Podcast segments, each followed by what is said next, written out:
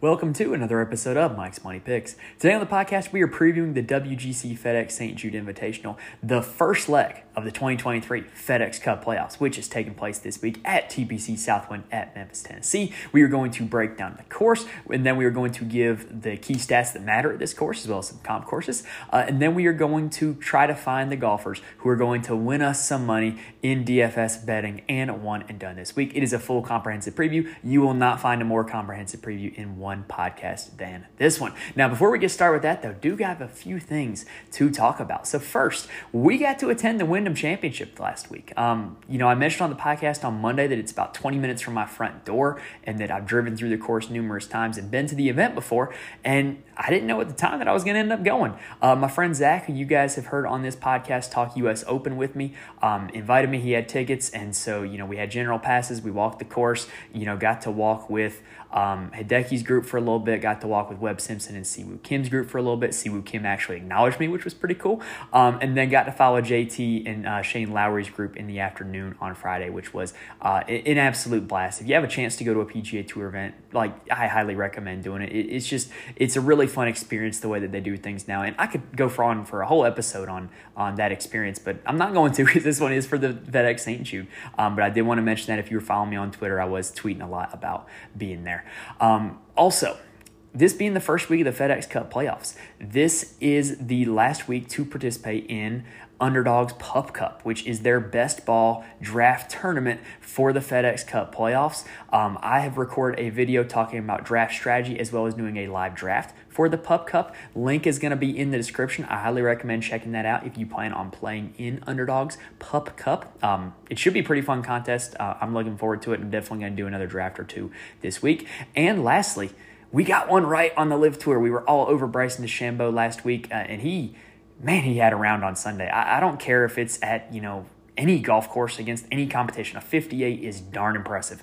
Uh, and so, way to have around Bryson. Good for you for getting that first victory on LIV. We will be previewing LIV Bedminster later this week. So if you subscribe to the podcast, you'll be notified when new episodes drop, and you will get the drop on that episode. And hopefully, we can identify ourselves another winner on the LIV Tour.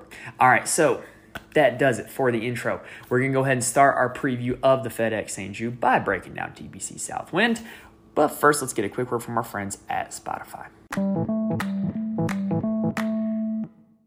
All right, so let's go ahead and start by talking about the course. So, the FedEx St. Jude is played at TPC Southwind, which is in Memphis, Tennessee. It plays as a par 70 and a little over 7,200 yards. So it is not a long golf course by any stretch of the imagination, but it is one that is generally a fairly tough test for players on the PGA Tour. This is not an easy golf course. This is not a birdie fest. Now, there's a little bit of weird event history here because this is the first leg of the FedEx Cup playoffs. It tends to vary in some places where you try to look up course history. It might show course history at the Northern Trust, which formerly was the first event of the FedEx Cup playoffs. So if you're looking at any course history that says that Tony Finau won this event in 2021, that is from the Northern Trust, and you can disregard that. This event took over the first uh, leg of the FedEx Cup playoffs last year. So the first time that the FedEx St. Jude was at this spot on the schedule was in the 2022 season, and that event was won by Will Zalatoris. Now, I do think it is worth noting that, you know, this course has been in play on the PGA Tour since about 1990. So there is good actionable course history here. Just be careful when looking it up, like I just advised. Now, water does come into play on 11 holes here. Uh, it does play as, you know, kind of a run of the mill TPC layout where, you know, you've got firm and fast fairways, firm and fast greens. Everything is very well manicured, everything's in pristine condition, and you've got a lot of water hazards. Now, there's a few holes here at this course where driver is not really necessary. There's a lot of holes where there's kind of a hazard or, you know, like a dog leg or, or just something that doesn't allow you to drive the ball but so far. And almost all the, these holes will feature approaches that are about 125 to 150 yards. And really, all the approaches here at this course are going to be in the 125 to uh, 200 yard range. Um, so there's not a whole lot of super duper long approaches here at this course, but there's also not a whole lot of partial shots and flip wedges either. Now, in terms of agronomy, the TPC Southwind does have Zoysia grass fairways, which are some of the narrowest on tour. It is going to be super important to keep it in the fairway this week and keep it out of the trees and keep it out of the rough. The rough is generally pretty penal. Now, the greens are some of the smallest on tour. In fact, they're the third smallest greens on tour on average, and they are champion Bermuda grass. They're going to play very firm and very fast. What this generally allows when you have small greens that are also fast greens, it allows players who are good putters to gain more strokes putting because pretty much every hole they're going to have a putt that for them is a makeable putt and they're going to end up making some. So the formula for winning here has been to have just an elite ball striking week and try to combine that with a really good putting week. Generally, the guys who have scored well here and played well here in any given year have been guys that have had really good ball striking weeks and usually paired it with really good putter weeks. In fact, if you were just to look at the winners of this event, first when it was formerly the St. Jude Classic, uh, you know, you've got Daniel Berger, you've got Dustin Johnson, Uh, and then after that, you've got Brooks Koepka, Justin Thomas, and Abraham Ancer, and last year, Will Zalatoris. It's just a lot of guys who are really good at ball striking and then just happen to have that one week where the putter gets hot. Like we talked about Will Zalatoris a lot last season at the start of this year. He's an elite level iron player. And, and if the putter is working, that is when he's going to be able to win golf tournaments. Well, guess what? That was the formula that he followed last season. Now, again, when you look at the winners, it's guys who follow that formula. And, and so when you kind of look at course history here, you know, I'm looking at last year's event here in the database on rickrungood.com you know, you look at how guys gain strokes on their path to their victory. A lot of the guys that were near the top of the leaderboard gained strokes on approach. In fact, a lot of them gained over one stroke on approach per round. And most of them, like a majority of the strokes that they gained for the event, were strokes gained on approach. And, and again, you see the, the, kind of the same pattern here. Most of them combine that with a good putting week. The, you know, kind of the outliers are Adam Scott, who had a negative week on approach, but was the best putter in the field. Or you had Trey Mullinax, who had one of the best weeks on approach, but lost slightly in the putting categories. So that's going to be kind of the formula this week. If you want to see course history here, in whole instead of just last year's event. The best players at TPC Southwind that are on that are in this field have been Sepp Straka, even though his only appearance was a playoff loss last season. And then you've got Harris English, Lee Hodges, Tom Kim, Sahith Theegala. Hodges, Kim, and Theegala have also only played this event one time. And after that, you've got Denny McCarthy, Rory McIlroy, Sam Burns, Hideki Matsuyama, Collin Morikawa, and Jon Rahm. Again, the fact that uh, you've got guys that have only played once here near the top of this board. Shows that course history here is not super sticky. If you can turn in one good performance, you can end up near the top of this board. Uh, and so definitely, I would rather go with guys who have a track record of you know a statistical profile that I care about, as opposed to any kind of course history that I care about. Now, in terms of comp courses, I have picked three comp courses for TPC Southwind. And, and they all kind of have a common trend. They all feature Bermuda greens. They all, you know, generally play pretty firm and fast, and they all have water hazards running about. It's no coincidence that all three of these courses happen to be in the state of Florida. Innisbrook Resort, home of the Valspar Championship, PGA National, home of the Honda Classic, and TPC Sawgrass, home of the Players Championship. Those are my three comp courses this week. I think that TPC Twin Cities is a little bit of a comp as well, but that one generally plays a little longer, a little more water, and it's bent grass greens. So I don't think the comparison there is a pure one to one. Now, at those three comp courses, the best players in this field have been Eric Cole, Tommy Fleetwood, Scotty Scheffler, Hideki Matsuyama, and Viktor Hovland in your top five, with Sungjae Im, Sam Burns, Davis Riley, Sepp Straka, and Justin Rose rounding out the top 10. Now, thinking about all the key stats that we have this week, I went ahead and built out a model using the custom model tool on rickrungood.com. I used strokes gain tee to green. I used strokes gain putting Bermuda. I used all of the approach buckets. I used course history here at TPC Southwind.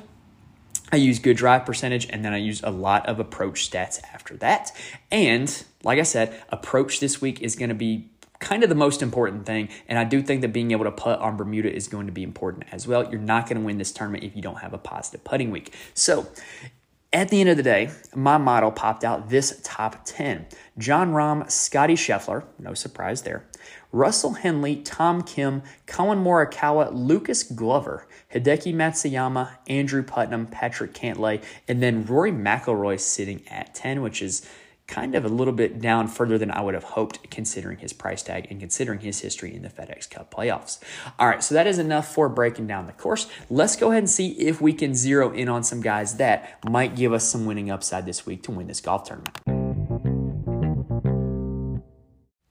All right, so looking at the board here, looking at the DraftKings pricing this week, I was kind of surprised that they built out the pricing this way this week. When I first opened this up and saw that Scotty Scheffler was at $12,100, I really thought that they were going to go back to their, you know, kind of the format they had for the Open Championship where the bare minimum was 5,500 as opposed to 6,000, but that was not the case this week. So this week, we have got a no cut event with only 70 players and it's going to be pretty much a week where if you're playing DFS, you're going to want to have the winner in your lineup if you're going to want to win any money this week because pretty much everybody's getting a six for six lineup. So you're going to have to find some way to make your six for six lineup better than everybody else's. And also keep in mind that with it being a limited field, everybody is playing almost 10% of the field. So you're going to have to find a way to, you know, be a little bit different in terms of finding guys with less ownership as well if you're playing on DFS. If you're betting, it's all about finding the winner winner. So I think that it's very likely that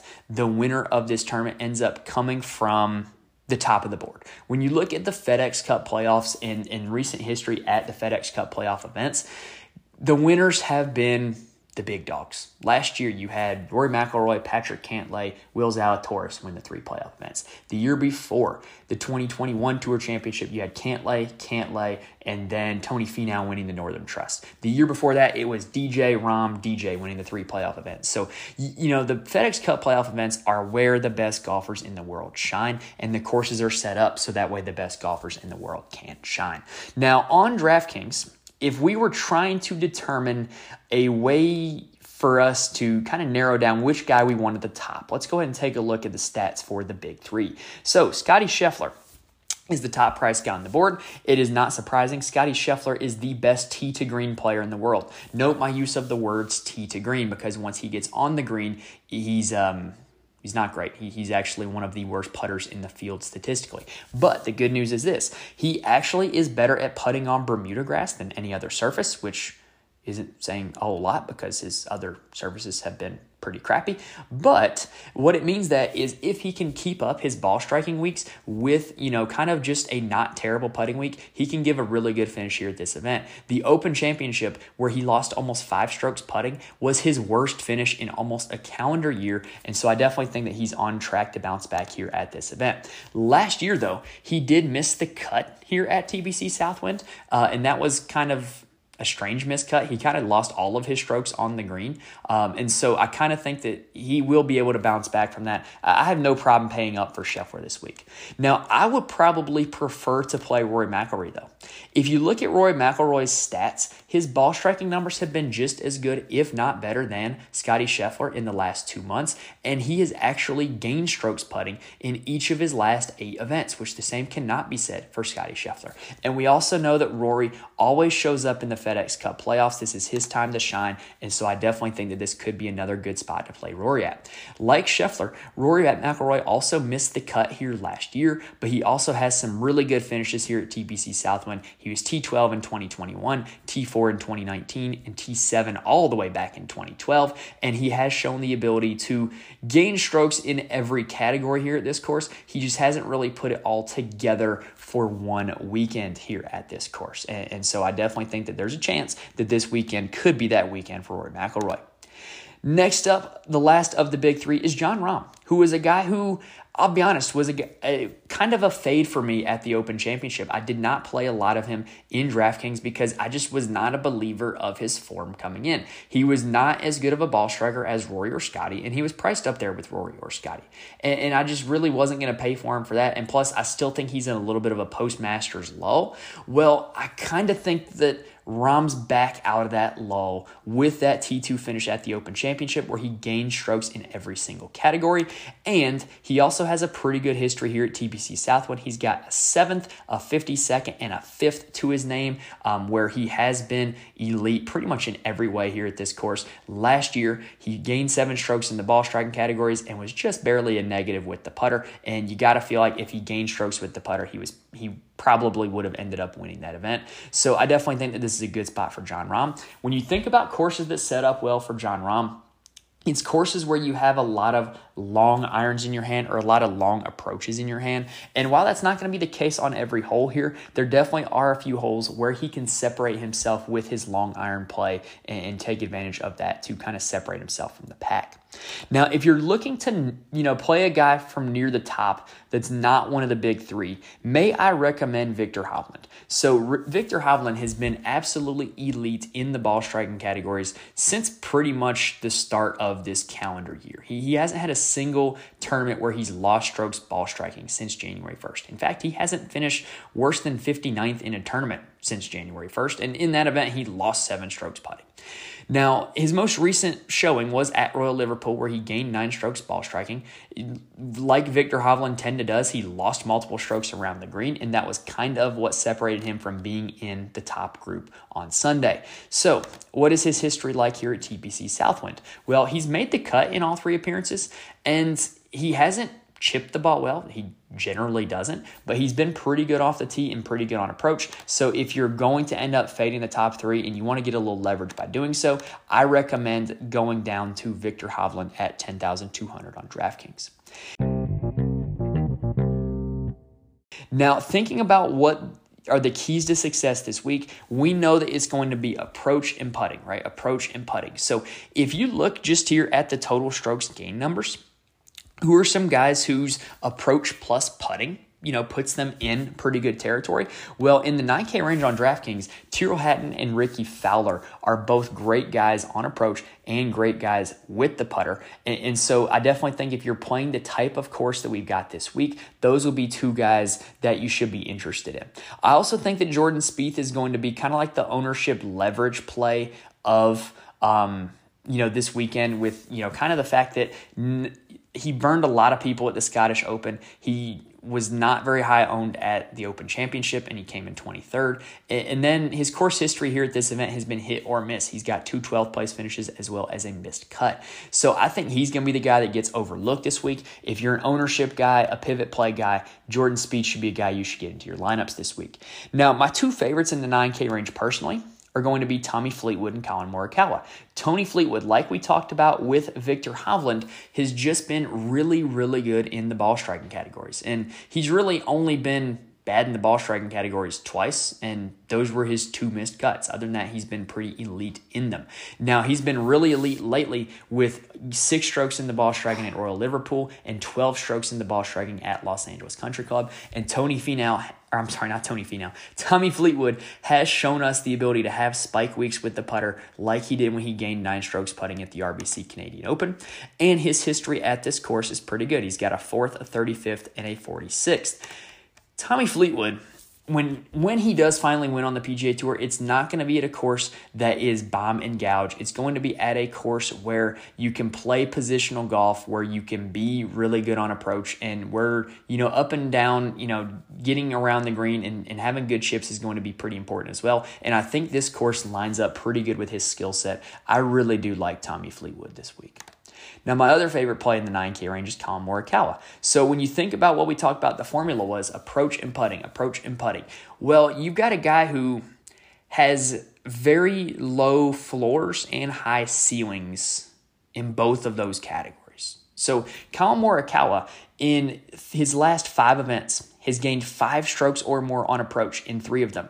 He's also lost strokes on approach in the other two. So, you know, you've got, you know, kind of peaks and valleys with that approach from Morikawa. His putter is also the same. In his last five, he's gained over two and a half strokes in two of them. He also lost over one and a half strokes in one of them. So, why not go with a guy like Morikawa who can get hot in the two categories that matter the most? His history here is also pretty good. He's never finished worse than 26th, and he has shown the ability to gain strokes in every category. And last year, he did gain strokes in every category and finished in fifth place in this tournament. So, Collin Morikawa, I really do think it sets up well for him. We know that Morikawa is not one of the longest guys off the tee in the field, and this is a course that's, course that's not going to punish you for being short with the driver in your hand.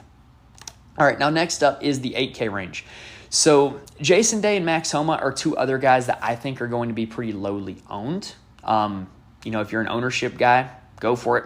I'm probably not going to. That they did not rate out very well in my model, um, and so I'm kind of just going to pass on them for this week.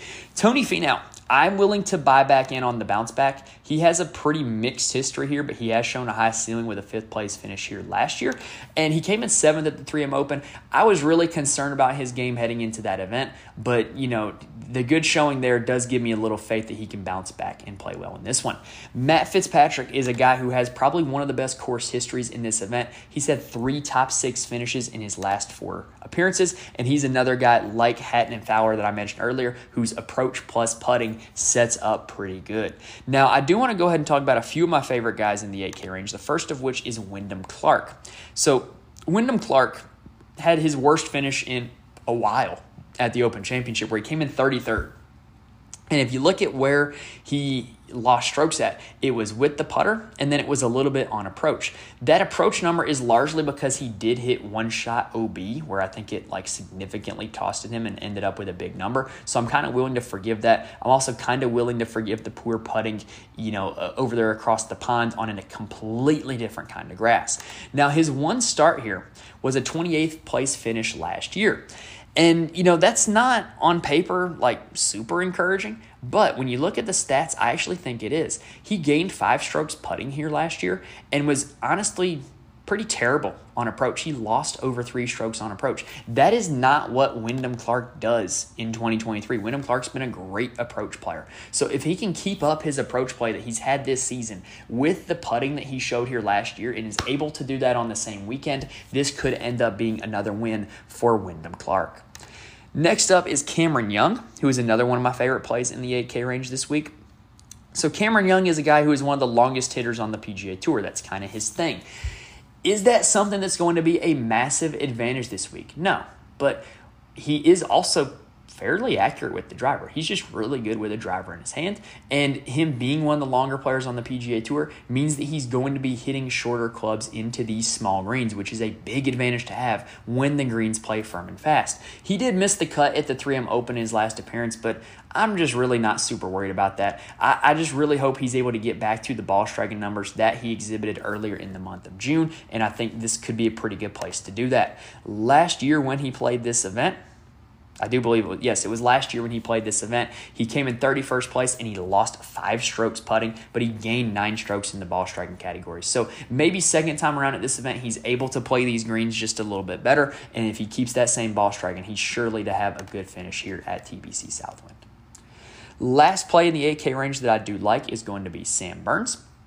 So Sam Burns was a guy that I liked heading into the Wyndham Championship, and I like even more heading into this week. He gained strokes in every category at the Wyndham last week except for off the tee, which is generally something that he's pretty good at. And so I kind of think that he's going to bounce back with the driver, but if he can keep up the same play with his approach and Uh, with his putting, I do think he's going to be in very good shape. We know that he's nicknamed Bermuda Burns because Bermuda grass is one of his best putting surfaces. And so that also manifested itself here at this course back in 2021 where he was a loser in a playoff to Abraham Ancer. So I really like the fact that you're getting a guy on a good track with good form coming in. I know I'm not the only guy in the industry who's going to be mentioning Sam Burns this week. So if you play him in DFS formats, just know he's going to come with a lot of high ownership. He's probably going to be one of the highest owned golfers on the slate. Now, another guy that I'm probably going to be fading this week it, that I just want to go out of my way to get this out there is Brian Harman, coming off of his Open Championship win. He has not teed it up since then.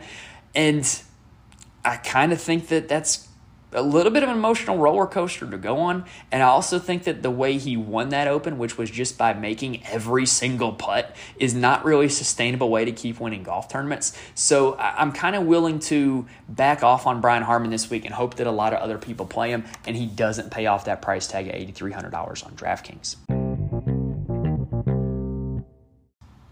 Now, the 7K range is very intriguing this week because if you want to pay up for one of the big dogs, you are going to have to back end it with some guys from this 7K range. So, like the formula that we talked about earlier, is there anybody who just shows up with the whole approach plus putting formula? Well, in this range, your nominee for that would be uh, Justin Rose and Emiliano Grillo. But they are actually not my two favorite plays in this range. I do have a few favorites in this range. First of which is going to be Russell Henley. So if I'm being totally honest, I think Russell Henley kind of got unlucky at the Wyndham last week. You know, he, he had just a few very unlucky rolls of the ball into kind of unfortunate landing zones on the back nine on Sunday. And it's very possible that if he just plays I don't know if you know if his shots uh, land in a slightly different spot, he might have been holding that trophy on Sunday night as opposed to Lucas Glover. But what I do like is the fact that he is continuing to be really good in the ball striking categories when he's stateside. His worst round in the ball striking was at Royal Liverpool, so I'm kind of willing to forgive that because he's a very American golfer, right?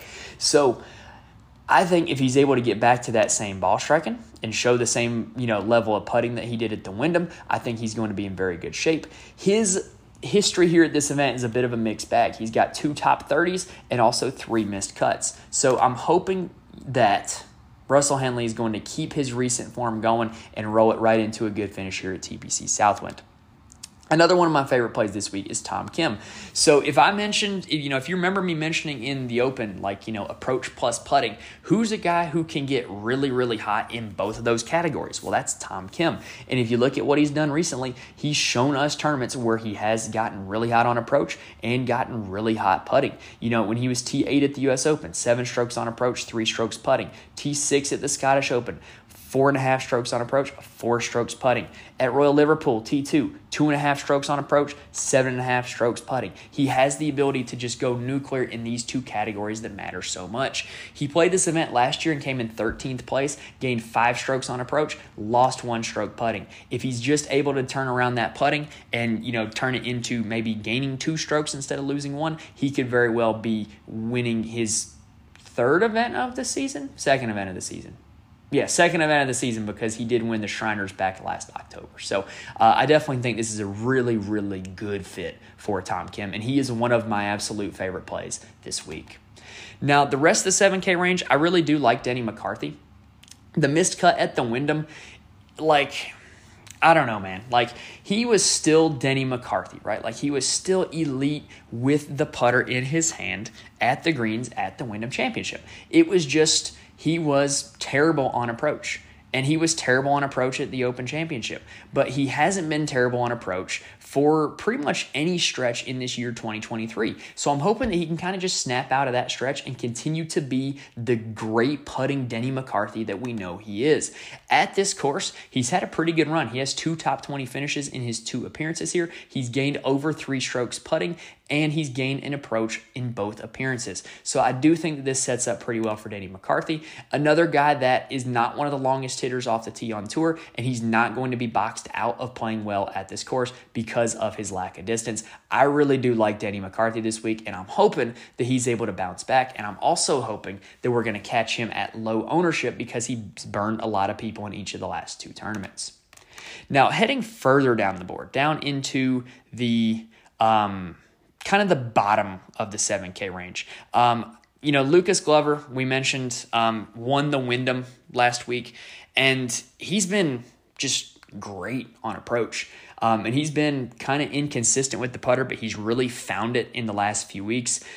I kind of don't like playing guys right off of wins on DraftKings just because I don't really think that, you know, if they won their tournament in an unsustainable way, it's not likely to happen twice in a row. So I'm kind of willing to pass on Lucas Glover this week. But a guy I do want to mention is JT Poston, who came in seventh at the Wyndham.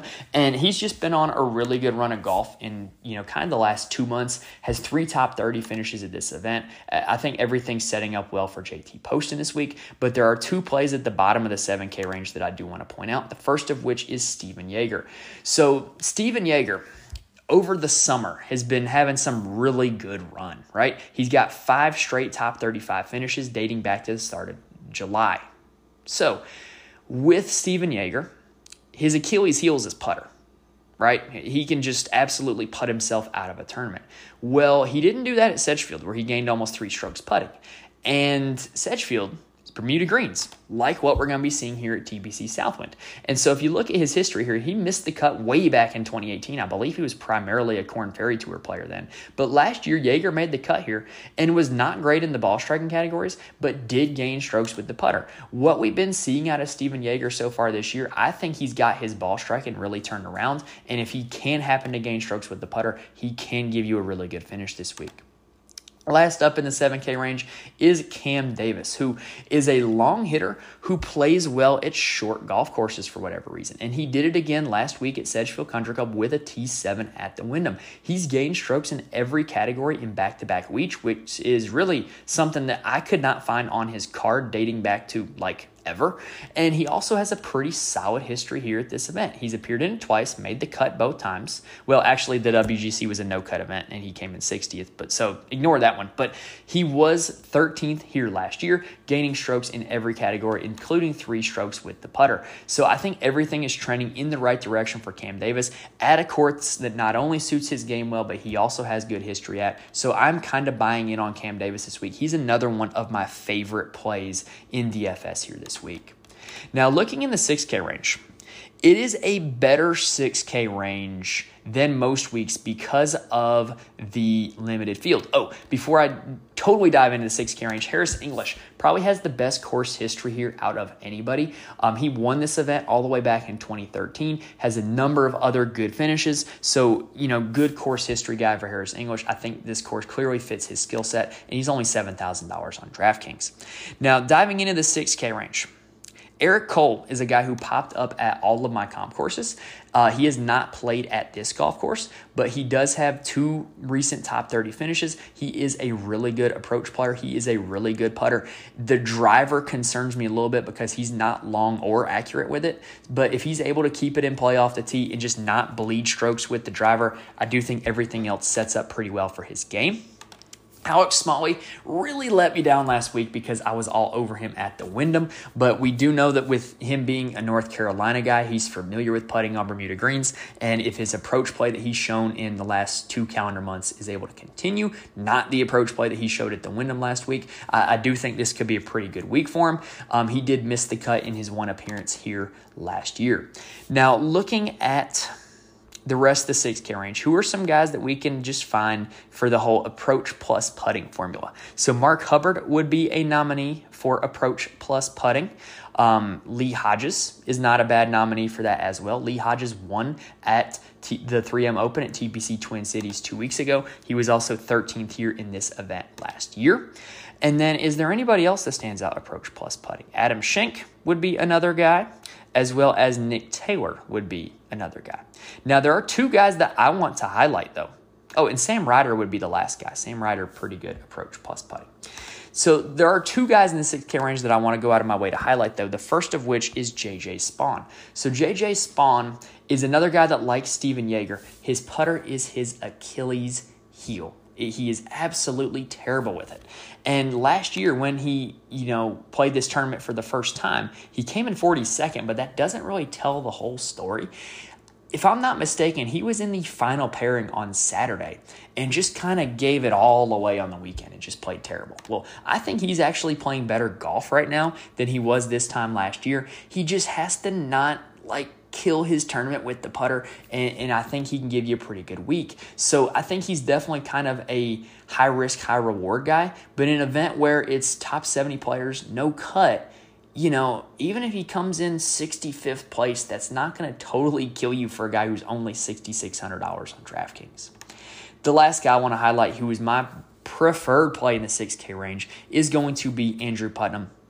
So we talked about the formula approach plus putting. This is a guy who is good in both those categories, generally speaking. He's gained over three strokes on approach in three straight events. He's shown the ability to have spike weeks with the putter. Generally, when Andrew Putnam's playing well, it's approach and his putter that is locked in. And for a guy in the 6K range, he has awfully good history here at this event. He missed the cut way back in 2015, but I'm not talking about that. I'm talking about the three top 25 finishes that he's had in the last five years with a second, a 24th, and a fifth place finish. I just really like the combination of course fit and course history that you're getting from a guy who's only $6,400 on DraftKings this week. All right, so that does it for all of the golfer profiles. So let's go ahead and talk some one and done.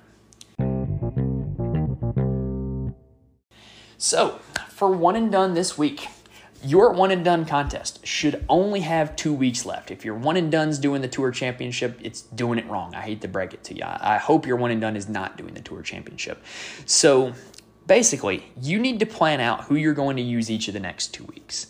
And, you know, if it means looking at the FedEx Cup standings and making sure that you have two guys that are going to be firmly in the top 50, then you can go ahead and do that. But I think that it's very important to go ahead and figure out who you're using this week and next week this week right? Like, go ahead and get your plan in place this week. That way, you can go out and execute it and not have to put a whole lot of thought or overthink it next week.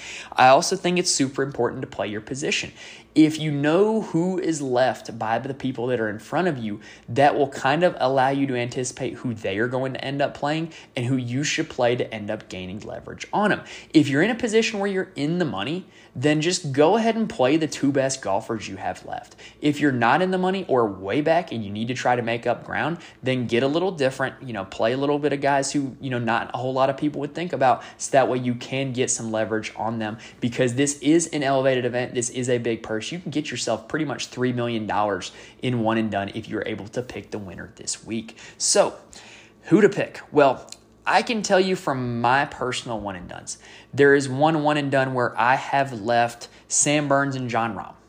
In my other one and done, I have Xander Schauffele and Scottie Scheffler.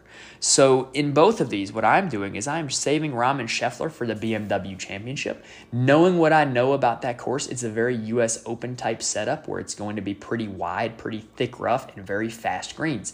You know who? So who do I like? There guys who play well at U.S. Open. So Scottie Scheffler and Jon Rahm it is for that week, which leaves me this week with a guy that I like a whole lot in Sam Burns and Xander Schauffele, who's a guy that I never really just pinned down a, a, particular week to play Xander Schauffele. There's not one course that stands out as a great fit for Xander. So I kind of just ended up kind of accidentally saving him for this event, which is totally fine by me. Um, in terms of like my preferred pick, if you could pick anybody, Obviously, you'd want to pick one of the big three. If you don't have the big three available, I think Viktor Hovland is a great choice. I think Hatton and Fowler are great choices. I think that Fleetwood and Morikawa make for great choices also. If you've been pretty aggressive in your one and done selections, maybe you have left Wyndham Clark or Sam Burns or a Russell Henley or a Tom Kim. I, I, think those are probably guys that are a little bit further down the board that I would still be willing to go with also. But like I said, have your strategy in mind play your position, pick your two guys for the next two weeks this week, and it'll help make your life a whole lot easier next week if you're able to put in a little bit of research and nail the pick this week. All right, that does it for the FedEx St. Jude 2023 preview. We talked about you know, the course itself, we talked about guys we want to target for DFS and betting, and we talked one and done. Hopefully, I was able to give you guys some information that will help you make some money this week, whatever format you're playing here at the FedEx St. Jude Invitational. It's the first leg of the FedEx Cup playoffs. We will be back next week to talk the BMW Championship. We'll also be back later this week to talk about LIV uh, Bedminster, and we're also recording some season long fantasy football content as well as college football content as well. So if you like what you saw in this episode, please subscribe to be notified when those dropped. Check out the episode on Underdog's Pup Cup draft. Link is in the description to that one. Other than that, thank you guys for watching or listening. Best of luck to you this week, and I will see you next time.